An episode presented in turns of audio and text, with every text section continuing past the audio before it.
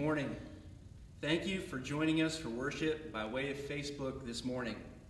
Some of you went outside your comfort zone and downloaded Facebook. Maybe even asked your kids or your grandkids how to use it. Some of you have never been to our campus, but were invited to join us this morning by a friend electronically. And whatever the case, thank you. Our president has asked us to have a special emphasis on prayer today. Kevin Knight will be coming in a few moments to pray with us. We're asking you as an individual and family to pray for our leaders that God would give wisdom. Pray for those who have lost loved ones, for those who are dealing with symptoms and treating symptoms. Be watching social media and our webpage, pbcweb.org, for scheduling updates. As of now, all on campus activities will be canceled through Friday, March the 20th. For our members who would still like to give during this time, there are a few ways. Use your online banking and set up Pitts Baptist as a payee. Mail it in. Go to our webpage, pbcweb.org, and click the Give Online tab at the top, or use your Realm app. Thank you again for being a part of our service this morning. Thank you, Jonathan, for making this possible. Kevin Knight is coming to give us a youth mission trip update and then to lead us in prayer. Kevin. Thank you, Kevin. Uh, good morning, Pitts Baptist Church. Uh, it's good to be here. We wish you were here as well. But with the circumstances as they are, we have to do what we have to do. And the name of the game is getting the message of the gospel out, especially during these trying times. First of all, I just want to say thank you so much, church family, for praying for our students and our ministries here at Pitts Baptist, and specifically our mission team. Uh, we have worked extremely hard since October of 2019 in preparing for this mission trip. And of course, uh, with the circumstances as are the way they are, um, we are concerned about our children's safety and travel, and not only our children's, but those that we would be visiting in Malawi, Africa. And so, with that said, we have decided to suspend our mission trip from April 9th through the 20th to June 18th through the 29th. We will still be working hard to prepare ourselves to go, and we will still be uh, gaining uh, uh, opportunities to, to raise the, the appropriate funds to go as well. So uh, please continue to pray for our team and our leaders as we push forward, uh, Lord willing, that we go in June. So, once again, thank you so much for your prayers. As Kevin mentioned, uh, this day has been deemed a day to pray, not only for our nation, but for our world concerning these trying times. So, with that said, let's join our hearts and our minds as we pray together. Father, we are reminded in times like this what your word says. Psalm 46 in verse 1 says, God is our refuge and strength, a very present help in trouble. Therefore, we will not fear, though the earth gives way, though the mountains be moved into the heart of the sea, though the waters roar and foam, though the mountains tremble at its swelling. There is a river whose streams make glad the city of God, the holy habitation of the Most High. God is in the midst of her. She shall not be moved. God will help her when morning comes, when morning dawns. The nations rage, the kingdoms totter. He utters his voice, the earth melts. The Lord of hosts is with us. The God of Jacob is our fortress.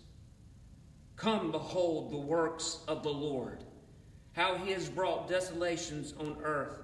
He makes wars cease to the end of the earth. He breaks the bow and sharpens the, and shatters the spear. He burns the chariots with fire.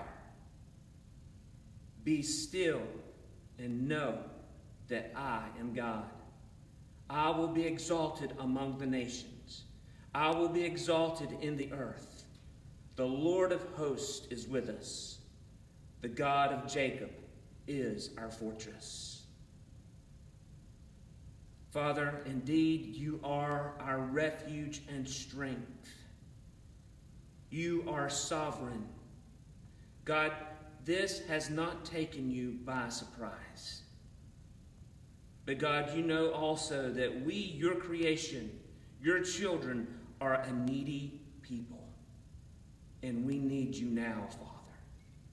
God, so many have already been affected by this horrible virus. Many have lost loved ones, and God, we pray that you would be ever near and dear to them, and that they too would know that you are their refuge and their strength. God, we pray for our government leaders that you would give them wisdom as they govern our nation and world. Father, we are subject to him as it is stated in Romans chapter 13. Lord, we pray that you would bless our educators with wisdom as well to know how to handle this situation. And God, we pray for our doctors and scientists as they seek ways to bring an end to this virus. Lord God, we pray that you would use this, though, as a way to draw your family together. We ask, God, that the name of Jesus would triumph over evil, and it indeed has, and we thank you and we praise you for that, Almighty God. Father, I pray that not only this church at Pitts Baptist, but churches all over this nation and world would be a beacon of light and truly be salt and light into this world. And we pray, Father, God, that this situation would even draw people unto salvation. God, we thank you that you are our refuge and strength, and we depend on you during this time to help us. Lord, now as our pastor comes to bring an encouraging word, we ask, Father, that you would speak through him to our hearts, that we may apply it so that we might become what you have desired for us to be. And we pray all this in the matchless and the mighty name of our Savior, Jesus Christ. Amen.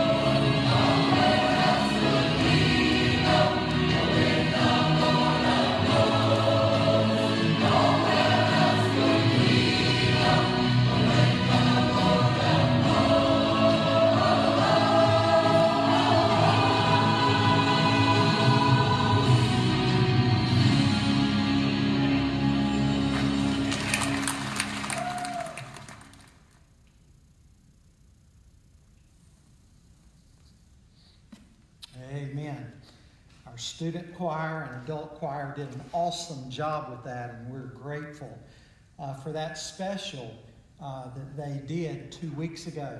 Uh, let me say that I'm also so grateful for our staff, uh, Kevin Knight and Kevin Seeger and Jonathan Turner and Robbie Jones, who are here this morning and helping with the uh, technical aspects of this uh, service. Pray for us as we come to you in this format. It's somewhat different uh, for us. It's very different from, for me. not accustomed to uh, preaching this way, but we are so glad you are joining us uh, this morning. And I want to remind you that we are the church gathered today. It may be a different format, but we are still the church gathered. And Jesus said, Where two or three are gathered together in his name, he's with us. And so God is with us uh, today. And you know what my hope is?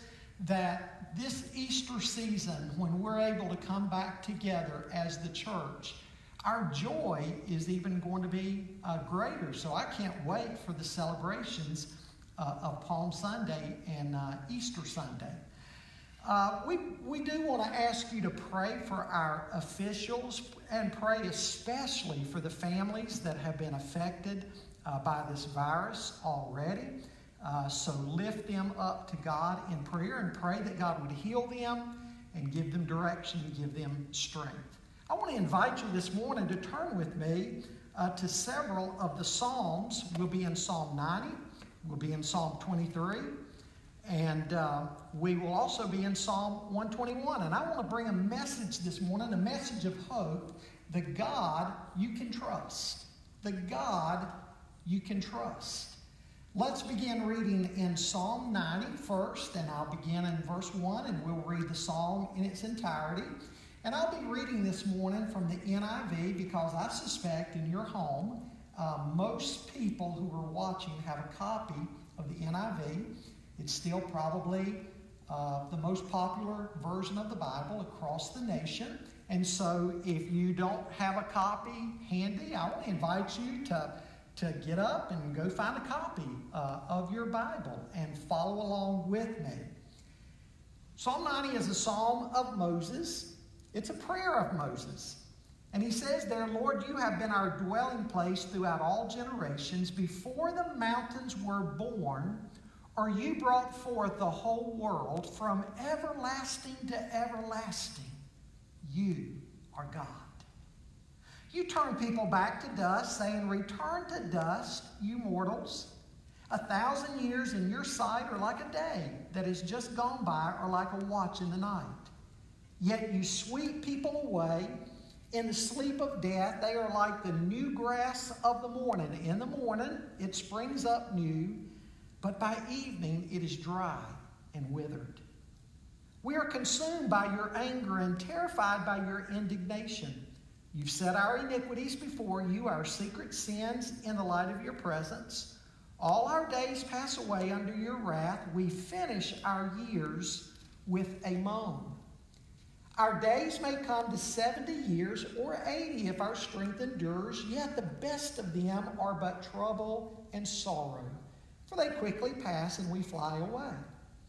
If only we knew the power of your anger, your wrath is as great as the fear that is your due. Teach us to number our days, that we may gain a heart of wisdom. Relent, Lord.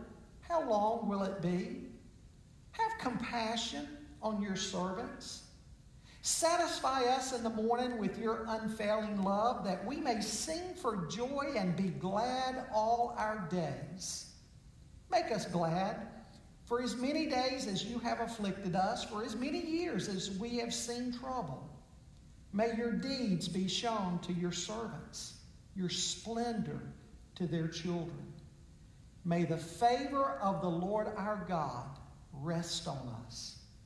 Establish the work of our hands for us. Yes, establish the work of our hands. Father, we pray this morning that you would speak to us by the power of your Holy Spirit through your word. As Jesus said, He who has ears to hear, let him hear what the Spirit is saying to the churches. So, Lord, open our ears this morning. And may we see your glory. And as we see your glory and your might and your power, help us to understand that indeed you are the God in whom we trust. If we trust in man, our trust will disappoint us. But Lord, our trust in you will never disappoint us. We're so grateful for that. We pray this in Jesus' name. Amen. You know, people today, as you're well aware of, obviously, people are filled with fear. Some with great fear, even a paralyzing fear.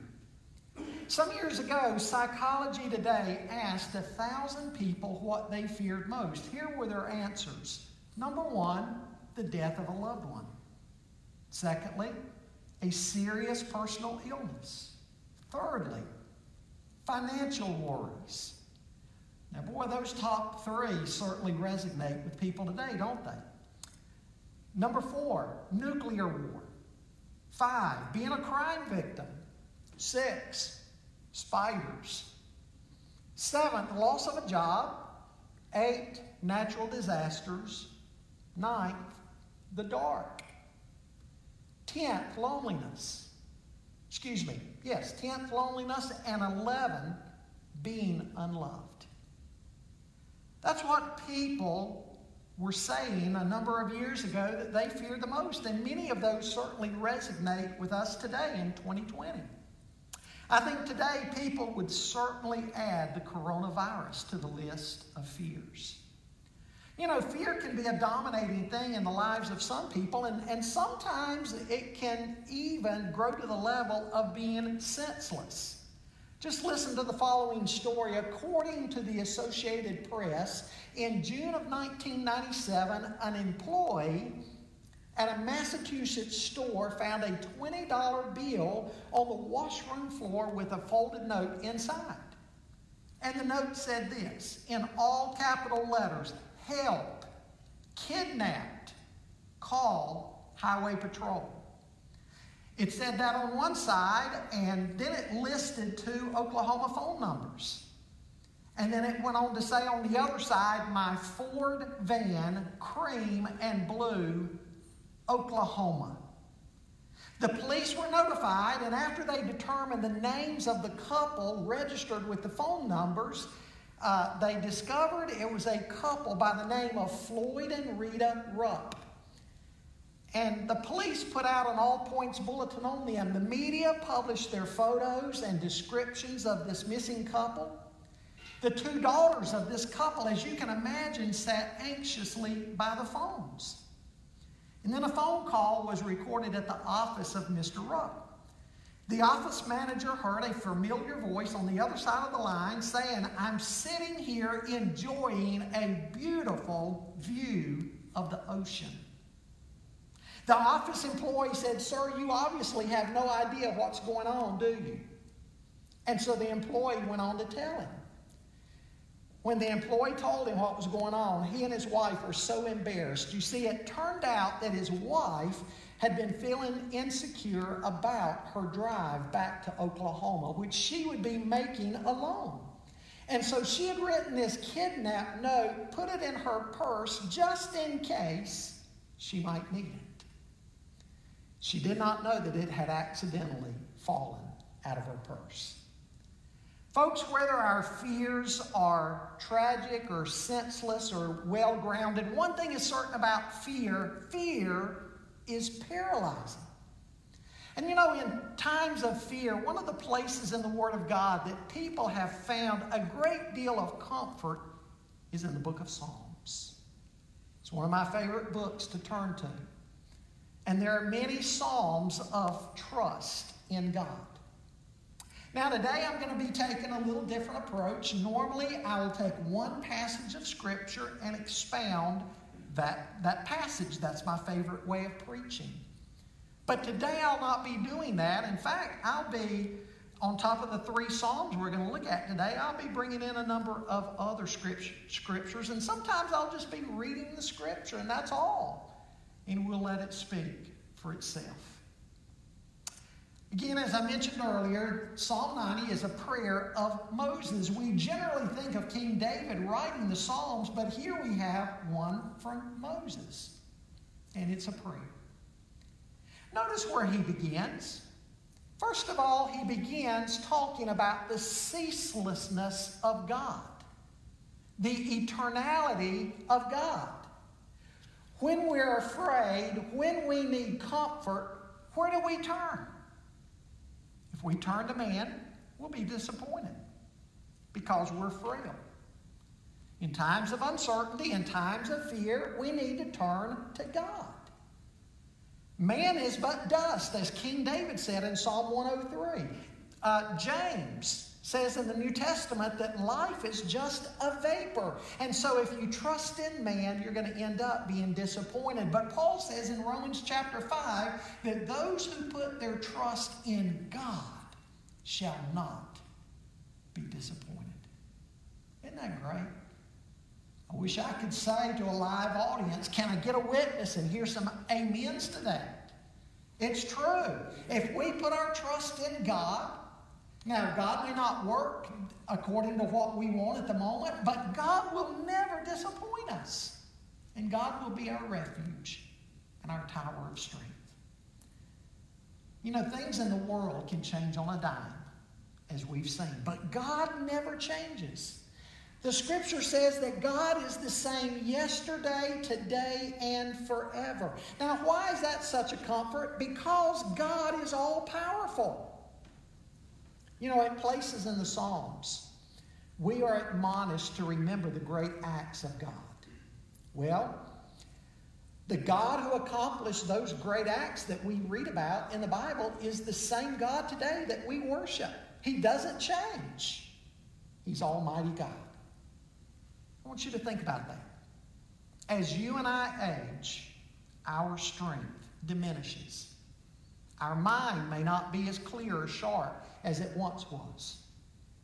We fail in strength, but God never fails. God doesn't age the way man does. He is eternal. He is ceaseless through all the ages. Folks, that is a mind boggling thought, is it not? Moses says, from everlasting to everlasting, you are God. From eternity past eternity future, you're God. He's omniscient, He's omnipotent. The scripture is pointing out here that God can be trusted and depended upon when all else fails. One of these days, this earth, Peter says in 2 Peter 3, is going to be destroyed. And then in the book of Revelation, those final chapters, the Apostle John reminds us that God is making all things new. What a wonderful day that's going to be. For now, Jesus said, In this world you'll have tribulation, but be of good cheer, for I've overcome the world. And so, through God, through trust in Him, even in a changing world, even in a fearful world, even in an uncertain world, the Lord will give us joy. He'll give us strength. Again, notice what Moses says God is greater than the creation. Before he created the creation, he was there. In other words, there's nothing in creation worthy of our ultimate trust. Creation will fail, but God is sovereign over creation. And God is sovereign over human life. Look at what he says in verse 3 You turn people back to dust, saying, Return to dust, O mortals. Psalm 139 King David said, God knows all of our days before we live even one of them. God set a boundary on every life. Moses goes on in Psalm 90 to talk about that for general purposes, God has given man 70 years of life, in some cases, 80 years. We see people living even beyond that today. That's a general statement, still true. People live 70, 80 years. But God has an individual plan for you. Notice what Moses' conclusion is to all of this. He, he says in verse 12, powerful statement here Lord, teach us to number our days that we may gain a heart of wisdom. In other words, don't take a single day for granted. You know, I would suspect if anything right now, you, you probably are hugging your loved ones a little tighter. And you're remembering to tell them, I love you. That's important. Life is so free. You know, we go through something like the nation and the world's going through right now, and it, it just reminds us that life is frail. I've recently begun a study on the, on the Puritans. You know, people have such a wrong impression of the Puritans. People can think the Puritans were, were a group of people, if they saw anybody having fun anywhere or laughing or smiling, they would rush in and try to stop it. That's not true at all. The Puritans were some of the most joyful people around. One thing they did, I think, is the key to this. They tried to live all of life to the glory of God. They tried to put in practice what the apostle Paul said in Colossians 3:17 that whatever you do in word or deed or thought do all to the glory of God. That's where joy comes from. That's essentially what Moses is saying here. Lord, teach us to number our days. Teach us to live wisely before you. Teach us to, to remember that our life is with you, Lord. Our life is in you. So again, Psalm 90 is about power. Power in the ultimate sense. God's power. God's power is great. Folks, God has not forgotten us. God's not forgotten you. If you would turn to uh, Isaiah chapter 40 with me a moment. Isaiah chapter 40. And I want you to listen to, to what Isaiah 40 tells us. Beginning there in verse 25 To whom will you compare me? Or who is my equal, says the Holy One? Lift up your eyes and look to the heavens. Who created all these? He who brings out the starry host one by one and calls forth each of them by name, because of his great power and mighty strength, not one of them is missing. Why do you complain, Jacob? Why do you say, Israel, my way is hidden from the Lord? You reckon anybody is saying that today? God, do you see me? My way's hidden from the Lord. My cause is disregarded by my God.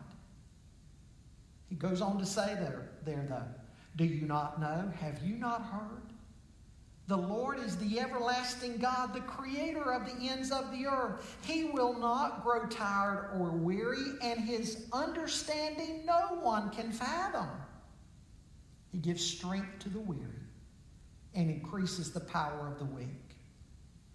Even youths grow tired and weary, and young men stumble and fall. But those who hope in the Lord will renew their strength. They will soar on wings like eagles. They will run and not grow weary. They will walk and not faint. That's a wonderful word to us about God's power. His power does. He does see what we're going through. Want you to write down Psalm 66 9. 66 9 says, He has preserved our lives and kept our feet from slipping. And then he goes on in verse 10 to say, For you, God, tested us, you refined us like silver. You remember about silver, right? They would heat it up until a, a melting point, and then the impurities would come to the top, and they would pour those off. They would keep doing that until they ended up with a pure product. Folks, maybe that's one of the things God is doing with us right now testing us, purifying us. Think of trials like that. What does God want to teach me through this period? Folks, again, I want to remind you in a troubled world, Christians are to turn to God and, and don't presume upon life. James was reminding us of that in James 4 reminding us that life is a vapor. He was talking to businessmen who were saying, We're going to travel in the world to such and such city. We're going to stay maybe a year there, and we're going to buy and sell, and we're going to make a profit. And James says, But you don't realize that your life is but a vapor. Instead, you ought to say, If God Folks, let this period of time we're going through as a world remind us that we need to live all of life under the will of God and in the will of God. He's a powerful God. He can be trusted. But secondly, I want you to see this condescension of God. God has come down to us. Probably the best known psalm in all the world today, other than John 3.16, would be the 23rd Psalm. I want you to turn there with me. David said, The Lord is my shepherd, I lack nothing. He makes me lie down in green pastures. He leads me beside quiet waters. He refreshes my soul. He guides me along the right paths for his name's sake. Even though I walk through the darkest valley, I will fear no evil, for you are with me. Your rod and your staff, they comfort me. You prepare a table before me in the presence of mine enemies. You anoint my head with oil. My cup overflows. Surely your goodness and love will follow me all the days of my life, and I will dwell in the house of the Lord forever. Folks, think about this. God, while majestic and all powerful and transcendent from us, He's chosen at the same time to be very near to us, immanent. You see, it's important to get the first point correct without overlooking the second. It's this all powerful God who condescends to you and me in our moments of need. If we just started with the second point that God is near, we might say, yes, it's nice that God is with us, but, but can He really do anything to help me? We need to be reminded God's all powerful. But if we leave it at that, we might be tempted to conclude, well, he's aloof, he's distant, he doesn't care about me. That would be wrong too. And so we need to see the balance here in the Psalms and other places in the Word of God that God is both. He's transcendent, he's distant, he's other than us, he's almighty, he's powerful. But at the same time, he's very near to his people. Jesus said even has the very hairs on your head numbered. King David is saying, This mighty God condescends to me. He comes down to me on my level. He understands me, He understands my weaknesses. I have everything that I truly need in Him. You know, I hope you and I are there in life to the point that we can say, God, truly, when it comes down to it, in you, I find everything that I need. You see, if that's true, the ups and downs of the world, the ups and downs of life, the trials of life, won't get to us so badly. David says here, God takes care of all of my physical necessities, even as a shepherd would take care of his sheep. He makes sure that I have food and water. He refreshes and restores my soul. He strengthens me and protects me in the face of my enemies. And one day, I will be with him. He gives me eternal life eternal life that starts the moment I trust Him and goes on eternally. Folks, it's no wonder that Psalm 23 is so well known. It, it's a testimony of how personal God is in our lives. And folks, let's not forget, Jesus gave the fulfilled meaning to this. He said, I, I am the good shepherd, and I know my sheep by name and they know me. I'm going to ask you in a little bit if you know the Good Shepherd. Thirdly, this morning, I want you to turn with me to Psalm 121. Psalm 121. And listen to what this psalm says. And I want to give you the conclusion of the matter here. So, you know, if God is ceaseless, eternal, all powerful, He condescends to us, He's near, He's personal, what's the conclusion to all of this?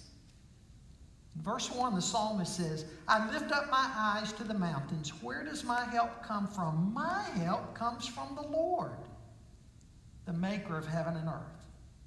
He will not let your foot slip. He who watches over you will not slumber. Indeed, he who watches over Israel will neither slumber nor sleep. The Lord watches over you. The Lord is your shade at your right hand. The sun will not harm you by day, nor the moon by night.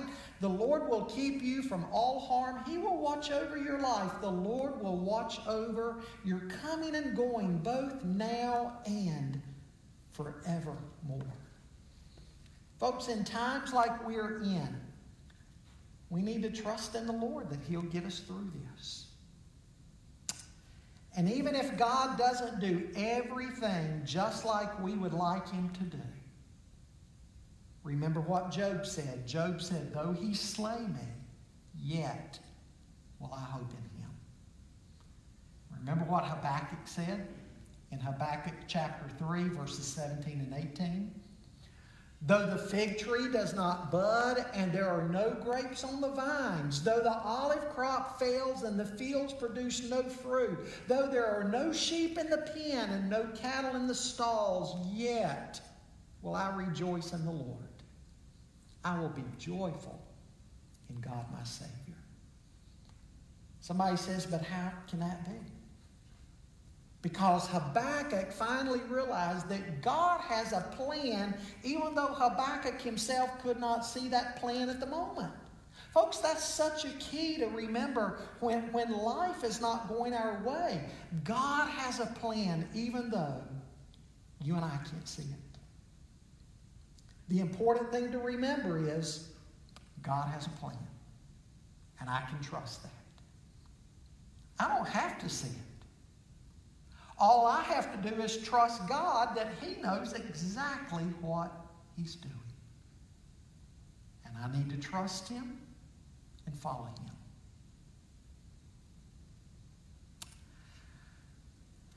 What's the psalmist saying here? He's saying, Am I going to look up to the hills for my help? You see, that the pagan people back then, those who did not know Israel's God, they would oftentimes build altars on top of the hills or the mountains. In, in Baalism, for example, that was a Canaanite religion that the Israelites had to fight against constantly. In Baalism, they, they would put their altars right up on top of the hills because they thought if we can get closer to Baal, maybe he'll hear us better. The psalmist is saying, Am I going to do that? Am I going to look to the tops of the hills where people around me look to? He says, No. My help comes from the Lord, the maker of heaven and earth. I'm going to look to the one who made the hills, and he made everything else for that matter. He goes on in verse 4 to point out that, that God's power is constant. He doesn't have to recharge. You know, you and I have to sleep. We've got to rest. We've got to recharge because our strength diminishes through the day. But with God, there's never a single second that His power is weakened. And look at what he says in verse 6 Neither dangers of the day or night get past God. The thought of the moon that he mentions here in verse 6, it might imply that oftentimes robbers do their mischief at night under the light of the moon. But he's saying here that dangers day or night.